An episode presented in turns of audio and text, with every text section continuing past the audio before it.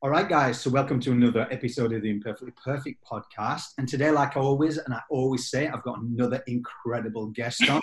Somebody that um, has been an inspiration for some time now, a huge mental health advocate. But as I always often do, I speak a little bit about what the person has done and then introduce, and we go into the questions. So, today, I'm going to be speaking about this amazing lady. She was born and raised in Los Angeles, lived in New York City for nine years, where she taught Black history through art and performed in various community and off Broadway theatre. After graduating from Eugene Lang of New School University, she's an artist, a writer, and a producer. She has done so many incredible, successful films, TV series, including Condor, the original, among so many more and you can currently see her in the It ABC series, A Million Little Things. And I suppose, well, she is a huge advocate towards mental health, being a great supporter of the campaign. And like I say, I suppose it's where we first met. I would like to welcome Christina Moses. Hi. Thanks for having me. Oh, you're welcome. I mean, I suppose like we can take it back to the beginning. Um, wow. You've had an incredible career. Um, yeah, and I, I remember speaking. I've been fortunate, as I always say, to have shared the stage, so to speak, on podcasts now with you twice.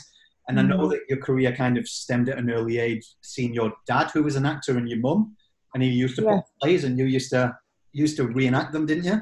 Yeah, I did. So my dad used to teach acting in Long Beach way back in the day. That's actually how my my parents met, and um, he would write plays and guess they would perform them. I don't quite remember, but I remember. Well, I remember seeing rehearsals. Uh, so it could have been class. It could have been, but I knew he, he, he was a writer. He is a writer. Yeah. But yeah, so I would watch the rehearsal and then I would go home and mimic them when I was like three years old. with my little like, you know, those toy brooms that kids have with like the bubble balls inside. I don't know, like plastic Fisher Price something or other. And and it would be like my microphone and i would yeah what, oh, I, what I liked about you when I met you and everything, you're so humble, but I always ask this question to everyone because attributing to social media and attributing to your success and seeing you, everyone would expect you to be some kind of extrovert and confident. That wasn't always the case with you, was it?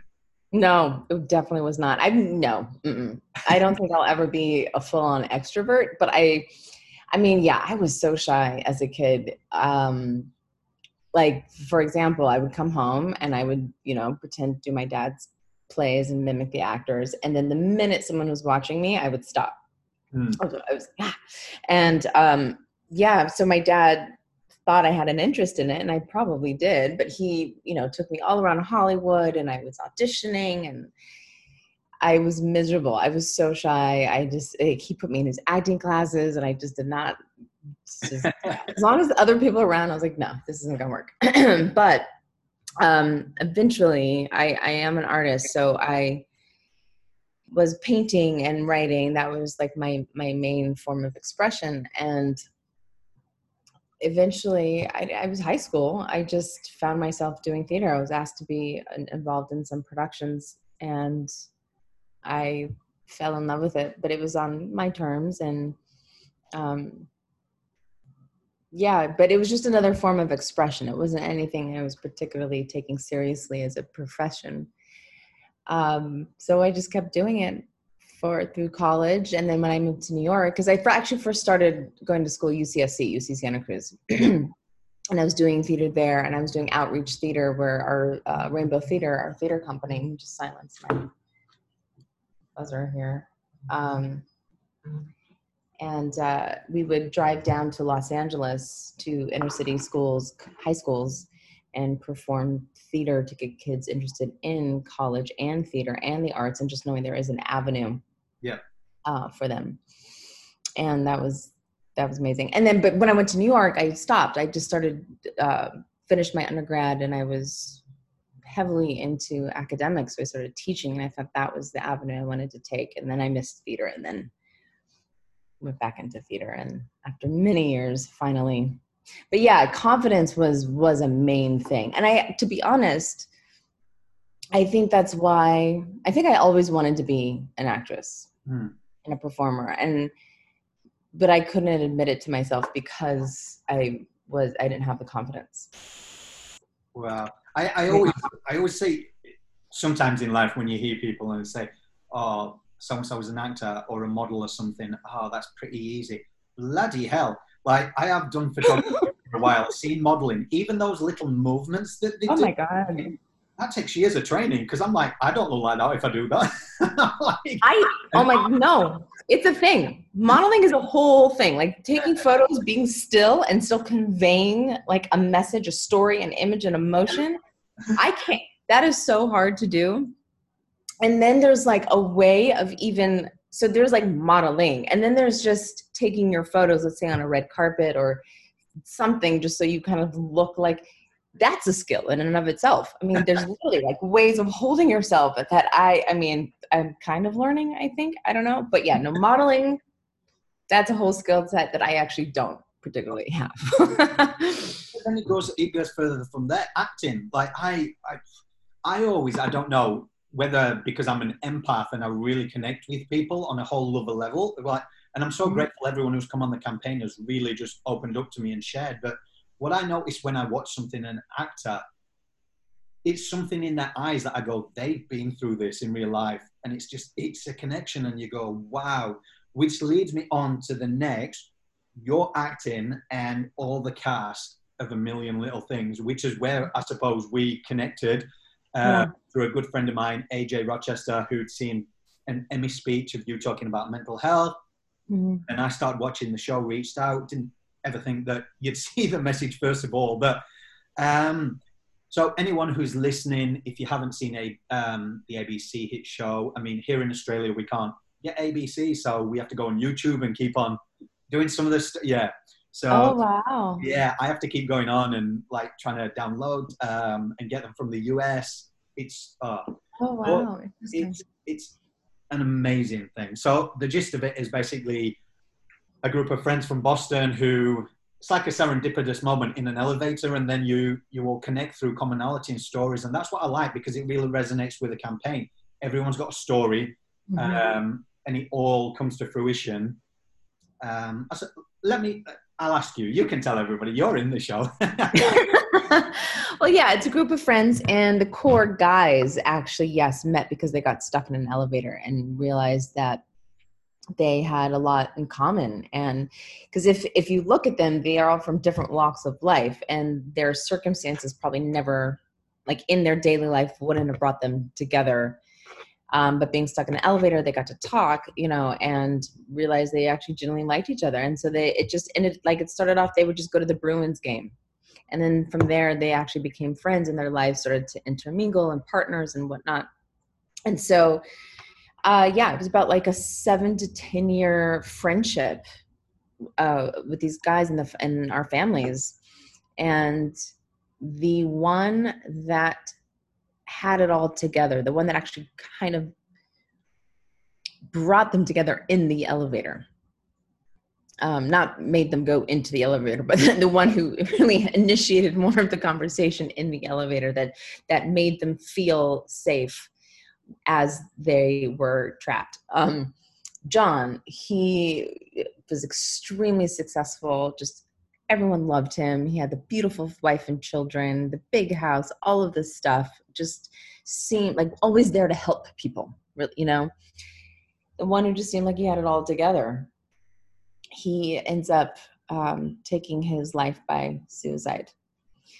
And um, it shocks everyone. I mean, no one saw this coming at all. And so it's a group of friends navigating their own personal lives and who they are to together as friends, as uh, a family, actually.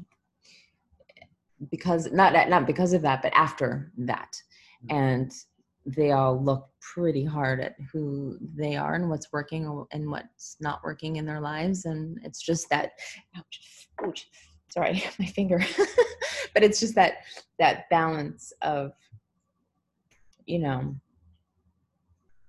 the human thing like our trying to achieve our, our goals and what gets in the way of that and you know all that stuff Yeah, and like I said to you before, like it's so well written. Mm. two standouts for me is, and it got me really bad. And my wife's always a mess when she watches stuff like this.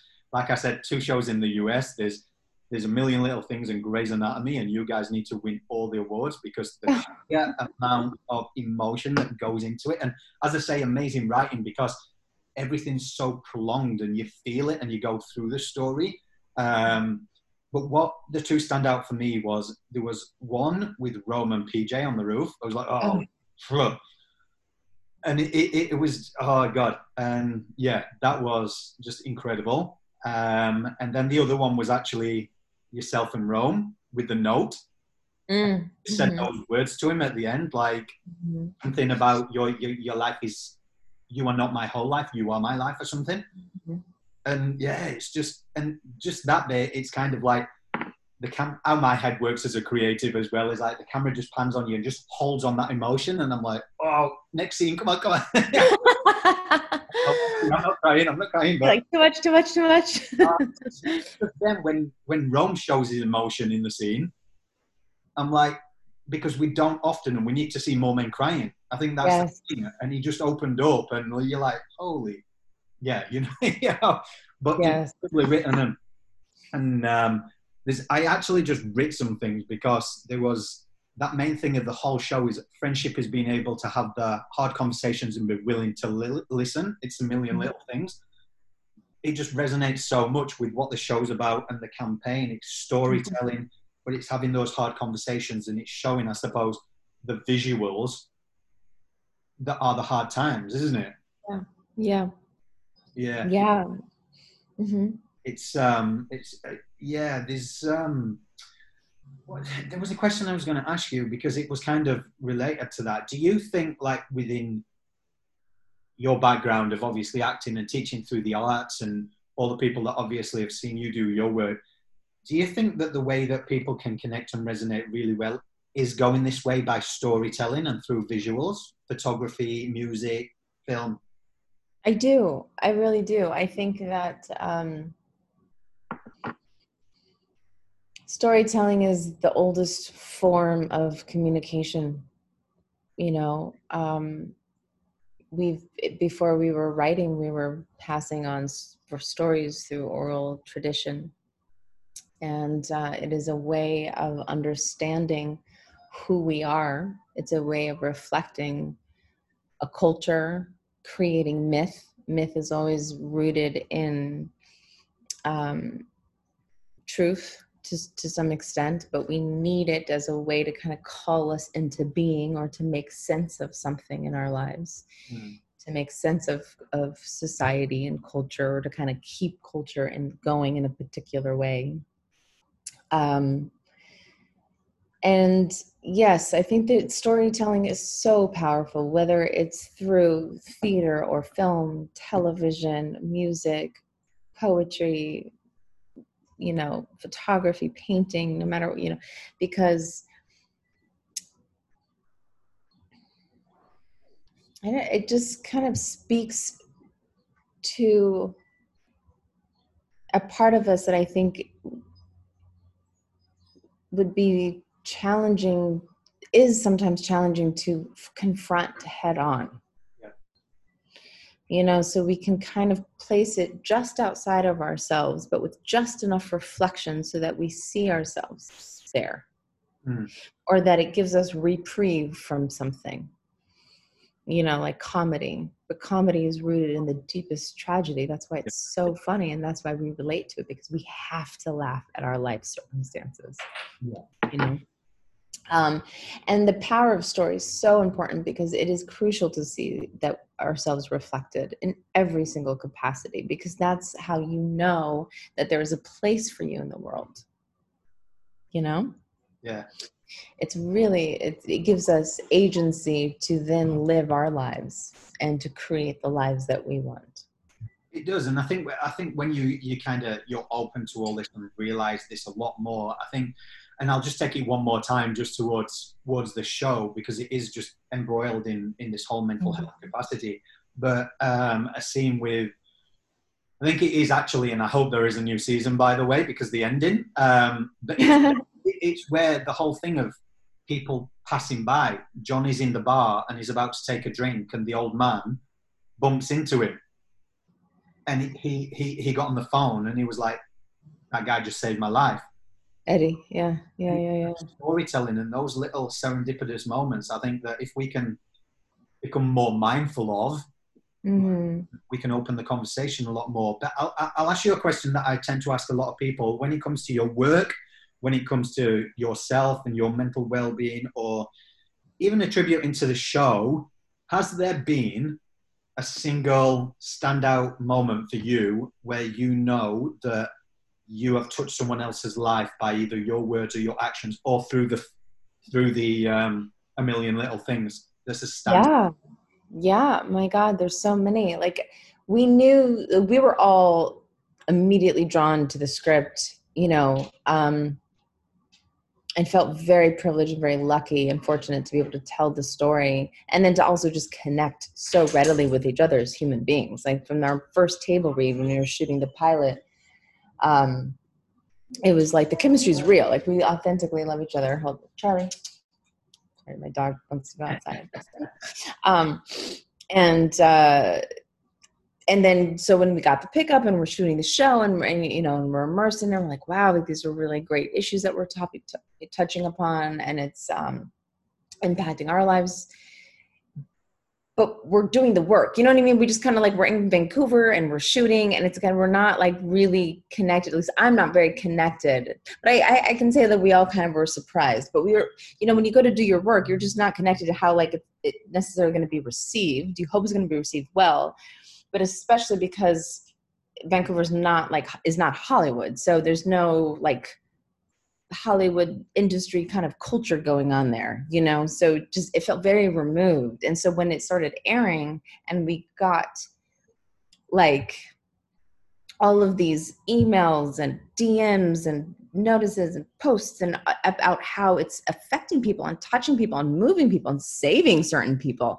yeah. you know that was like completely mind-blowing and the greatest gift because what else are we doing this for at least in my view and there was in particular like especially being a black couple and being able to be that vulnerable on television and to have a black man man and then a black man on top of that discuss and go through depression and then to come together as a unit to try to understand that and hold that and help heal that like that's not seen in american television very often yeah. So that was something that was re- we got a lot of appreciation for and then that episode that i did i think it was a, I, episode 14 someday when the restaurant opens and regina finds out about her uncle and the abuse there with for her and her mother I mean, the private messages that flooded my Instagram is forever humbling. And like, there were quite a few people who were like, I've never said anything until I saw your show. I didn't even know that happened to me. I had a feeling, but I wasn't sure. But that happened to me. That so now thank you for validating my story and who I am. I mean, it was like it was incredible. Incredible.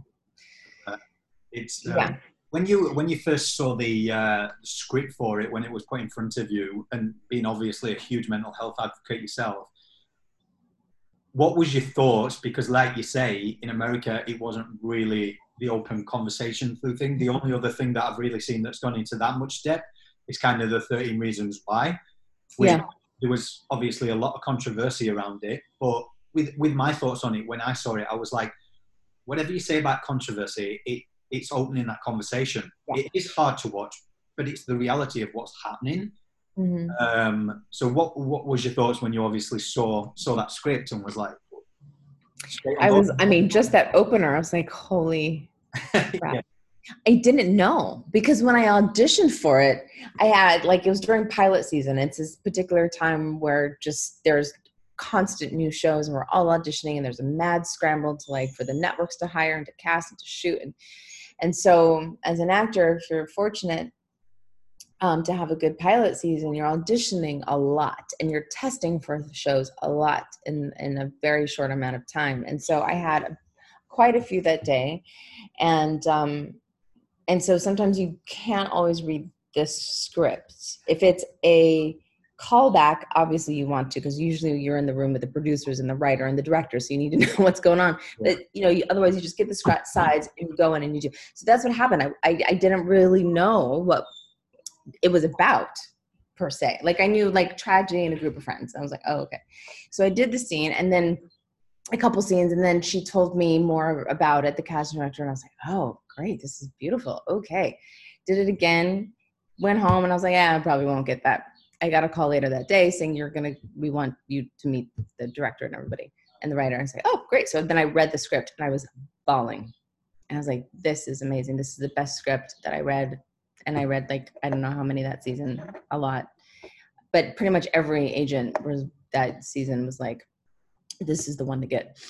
And I just, I mean, the just a story about friendships, friends being friends, and the drama, and then to, to uh, just around that in and of itself, and then you add on just like a very real layer of, you know, depression, mental health, cancer, you know things that we're actually dealing with a lot of people in life just no one's really talking about it you know?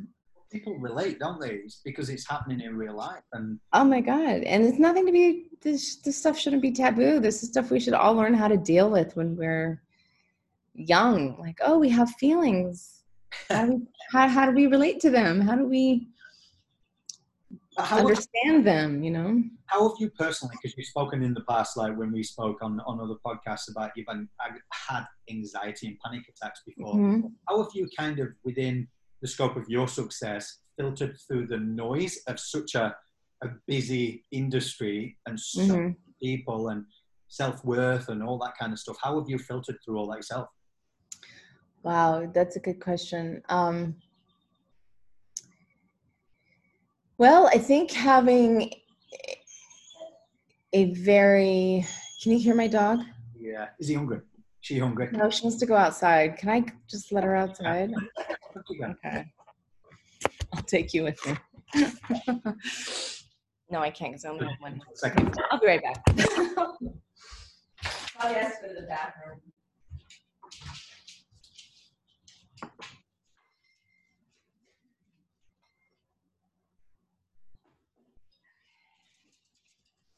All right, guys. So whilst Christina is away, I will say if you haven't seen the show, hit it up. ABC, A Million Little Things. It is an incredible show. She's just back now, so there we go. I have to let her out so she can go do her business. All right. so um, I think that I mean, it's challenging. It is really challenging because this business is very competitive and there's an element that is very superficial. Um, but of course, demands very, most of it anyway. Of course, there's a lot of shows that don't focus on this, but most demand authenticity and a, a talent and access to that talent and um, and that takes a certain level of confidence and re- being relaxed. And this environment doesn't particularly like where you can relax necessarily. If if you're placing your permission on the outside of you. And so like putting it in the hands of the business or the people around you you know? Um so I think having that awareness for one, and just knowing that that's kind of a part of it, and then the the job for me is to tune that out. So it's so it's such a layered question. I think like okay, my very specific tools I guess would be writing and meditating and exercising, all of those things, kind of like the out outer stuff that helps the the inner um, but it's the mindset of what my goals are like what i'm here to do what i want to learn how i want to grow as a human being and whether it's with acting or anything my insecurity is going to show up anywhere yeah. doesn't matter so that's what I want to work on. Is is my validation, my worth d- does not come from So when it comes, on the back, and I can't do that. She's a very spoiled dog. she's wonderful, but she's so headstrong. Very, yeah. Anyway, but like you know what I mean. That, that my worth and my value isn't isn't contingent upon the job or anyone else yeah. outside of me. And so that is just a practice, and I think that's a lifelong practice, and that's that's that work that I was I'm constantly doing inside. And so, because it would get to this point where, like, every show I did, I'd be really excited. And then halfway through, I'm like, oh my God, they're to fire me. Like, totally. Like, I suck. I can't do this. Imposter syndrome. Like, this is horrible. Why am I doing this? I don't, I don't know how to do this. You know, and then half, and last year, no, the first season, was it the first season? Yeah, the halfway through the first season, I was like, stop it. This stops now you know, because I would get sick, I would get so stressed out. And I'm like, no, this is I'm, this is not worth it. I'm not doing this to myself. So I there were podcasts that I would listen to, you know, there was just my own personal meditation work and and I was like, I'm not and therapy helped. Therapy really helped. It was the first time I ever did EMDR. Um, have you heard of that? Therapy? No, I haven't. EMDR. Oh my gosh, I it's excellent. Um, it started off, I might butcher everything about it, but basically, they, I think it started for veterans, and it is like a, it's rapid eye movement, something, something, and it's basically like the binaural pathways in your in your brain. Okay, so they would, you can follow a hand or a light, or they would put these sensors in these vibrating sensors, and you right, left, right, left, right, left. And as you're reliving a memory, you it's going back and forth mm. and you're basically kind of putting the memory back where it needs to be because trauma is now in the past when we're triggered when we're having ptsd or we're tra- you know traumatized and you know you're brain, your amygdala fires and does all these things, and you're basically put back. So the you know put back into the the original trauma. And so if you're if it's hysterical, you're it's historical. So if you're in the present moment and your reaction to your present circumstances are not appropriate to what's actually happening, chances are there's a trauma there that needs to be kind of. So I don't know the science around this or anything like that, but it's but you you basically like as you're reliving it, you go through it, you have to feel it, and then to a certain degree and then you kind of talk about what could have happened what should have happened and then it somehow just files itself back where it needs to go you're saying that and it's so funny you say that because the last couple of days i have been in touch with and they reached out to me a neuroscientist who was talking about all this and about how mm-hmm. instead of a lot of places i know in australia we do it we kind of concentrate on okay so this has happened how do we fix it but we need to be concentrate on a more precautions in terms of precautionary measures when it comes to what's happening is those neuron pathways mm-hmm. erupted. So we need to figure out why before it gets to that point. And the back of that, I'll connect you with this lady. She's she's called Missy Fowler, and she she's a little bit more on the spiritual side. But in terms of what you just said, it's your body reaction. So you'll stand sideways, and she somehow connects um, with with your guides or whoever you want to believe in and it's kind of seeing your body reaction. She will asking you questions like, you'll start by saying, "Is my name Glenn?" And it's like a body reaction. If you go forward, it's a yes. If you go back, it's a no. Whereas I, at the beginning, I'm always in my head. I overthink and go, "Oh, I'm supposed to be going forwards or back," but she can tell. And then when you relax, you go into it. But what came through mine, similar to what you was talking about there, was suppressed emotions, and it came down to the age, and my body was reacting at certain periods. Yeah my body dysmorphia came up around the same age, six years mm-hmm. ago. And then there was something that kept coming up with um, when I was four to five years old. So I contacted my parents and I was like, Did I go in? And they was like, No, he was a happy kid. But Missy was like, A trauma to a kid could be anything such as going up a year in school. And you've yeah. overbuilt it so much and then you've suppressed it that it can come out years later. Yeah. So we work through that. So similar kind of thing, maybe just on a, on a different level, but unless you work, yeah. it's kind of you're going to carry that forward, and it can manifest into clinical depression or Yeah. Those precautionary measures, isn't it? Yes, one hundred percent. So yeah, so that's the that was the work I was doing in Vancouver while I was filming because I was determined to not be my own enemy anymore um, in relationship to anything, but especially with something that I I love to do. Um, so so yeah, and also I think what else helps, especially in the industry, but in general, is just to lighten up. You know, like try not to be too hard because things are always changing. on the show, you actually you shoot a lot on your Insta stories of behind the scenes, and it looks like you've got a genuine friendship. And Rome, yeah. especially, is always taking the I'll say Michael. uh-huh. Uh-huh. Yeah, if you've got a good thing, but um, what I will do, as I always do, I end these podcasts with uh, a quick sure surefire questions just about things that we might not know about you. So pretty quick.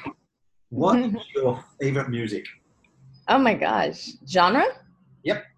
Oh my, it's this is hip, uh, uh, mm, blues, hip hop, soul, funk. Uh, not so much funk. Yeah, some funk. Uh, jazz. Yeah, I I can't narrow it down. I love music so much. I love country. I love just good music. If that makes sense. I, will tell you something. Australia misses out on jazz music. When I come to LA each year, my friends got me into jazz, and t- they take yeah. you to the blues clubs, and I'm like, Australia yeah. missing out. Anyway, what is your, or are your, should I say, proper English there, pre-game rituals? So something that you do before you go on set and you, you talk yourself up. Yeah. Okay. So I breathe. I I do. I just sit there because usually I'm not breathing. Well, kind of, but no. I really, yeah. I'll, I'll. It depends on what it is. Like usually, like I'll just sit there in my chair and I breathe. Um, because that puts me in my body. I do some movement practices. I have like this little video that I made um, that is kind of based on uh, Michael Gervais's Compete to Create, which we can talk about that later. But basically, it's just kind of like knowing what your vision is, knowing what your purpose is, and it locks you in. Yeah. And so that no matter what happens around me, I can just kind of center and focus back into my vision, back into my purpose, and problem solve that way like give myself just the things i say like give myself permission to be myself in front of people and like just talk to myself in that way um yeah sometimes and then listening to music helps a lot too see yeah. maybe that, that book that you just mentioned to there you can give me some pre-game rituals because as i say with this campaign i've been lucky enough to be asked to go on a network each time I go on, my pre-game rituals are trying to say affirmations. You'll be good, Glenn. You'll be confident. You'll be this. That shit goes out the window when I'm on it. It sure does. She's like, why do you still look so nervous? It's been like four or five times. I'm like, I don't know. It, no, it's acting. I it's the thing. Yeah. It's nervous. I'm nervous too every time.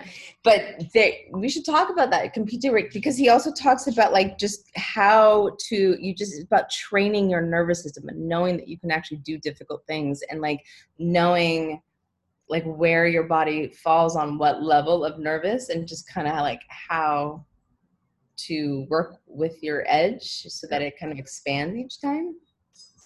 Well, it's funny because each time I watch, and my, my wife's like, "Oh, you look so pale," and I'm like, "Well, I'm already bloody white, you know. If like if I go, she's like, "Yeah, you look worse." the only one really comfortable was actually in the US with a guy called Rob Mack, and they sat they sat me with a fake cup of tea. yeah, I had like this has actually got tea, by the way. Um, and I watched them, and they were so good. They was like, nice. I was like, you haven't got bloody tea in there. You haven't got no. So Why would they do that? Just give tea. I know. So I actually got one, but there was a smart ass on there that we became friends called Zach. And he was like, oh. if anyone notices on camera. So he held his cup upside down. Just I know. That's hilarious. But, oh, God, All right. What's your career highlight? Ooh, my career highlight? so far. like it's going to continue. So far, I mean, I love my show, everything about it. I do. I love the people that I work with, all of that, and I they they, they inspire me to no end. But I think, you know, and I would say at this point in my career, in terms of visibility, it's the biggest thing I've done.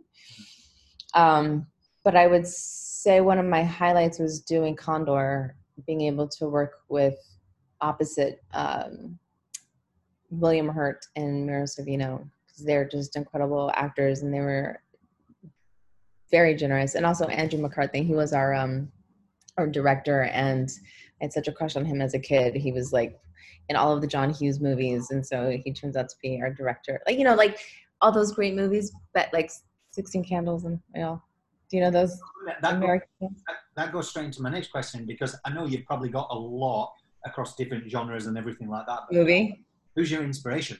Ah, oh, God, yes, I do have a million bajillion. Um, uh, well, let's see. And when I was a kid, uh, Meryl Streep.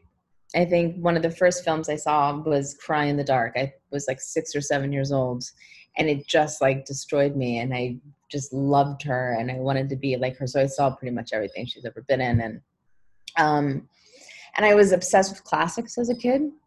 So I would watch like one of my favorite actresses is Susan Hayward, um, and Claudette Colbert, and uh, Robert Taylor, and Clark Gable, like all these. I yeah, I don't know. I just loved. I loved that old romanticism. And then today, I think yes, yeah, still Meryl Streep, but I I love. Um, oh my gosh, Ben Foster, Cillian Murphy is one of my absolute favorites. His, do you know Cillian Murphy?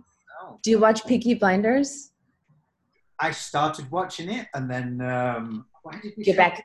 He's very cockney. He's very yeah. It's really really he's so amazing. If you just stick with the show, it is so good. But his stillness as an actor, his full like I I want to be like him when I grow up. And and I've watched a lot of his other. He's just he's incredible.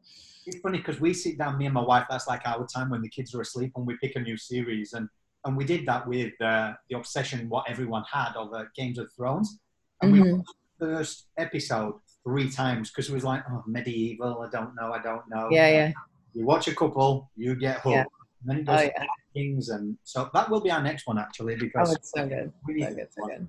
Um, and lastly, then, out of everything that you've done, you're going to continue to do obviously more things. But what would you like to be remembered for? Your legacy.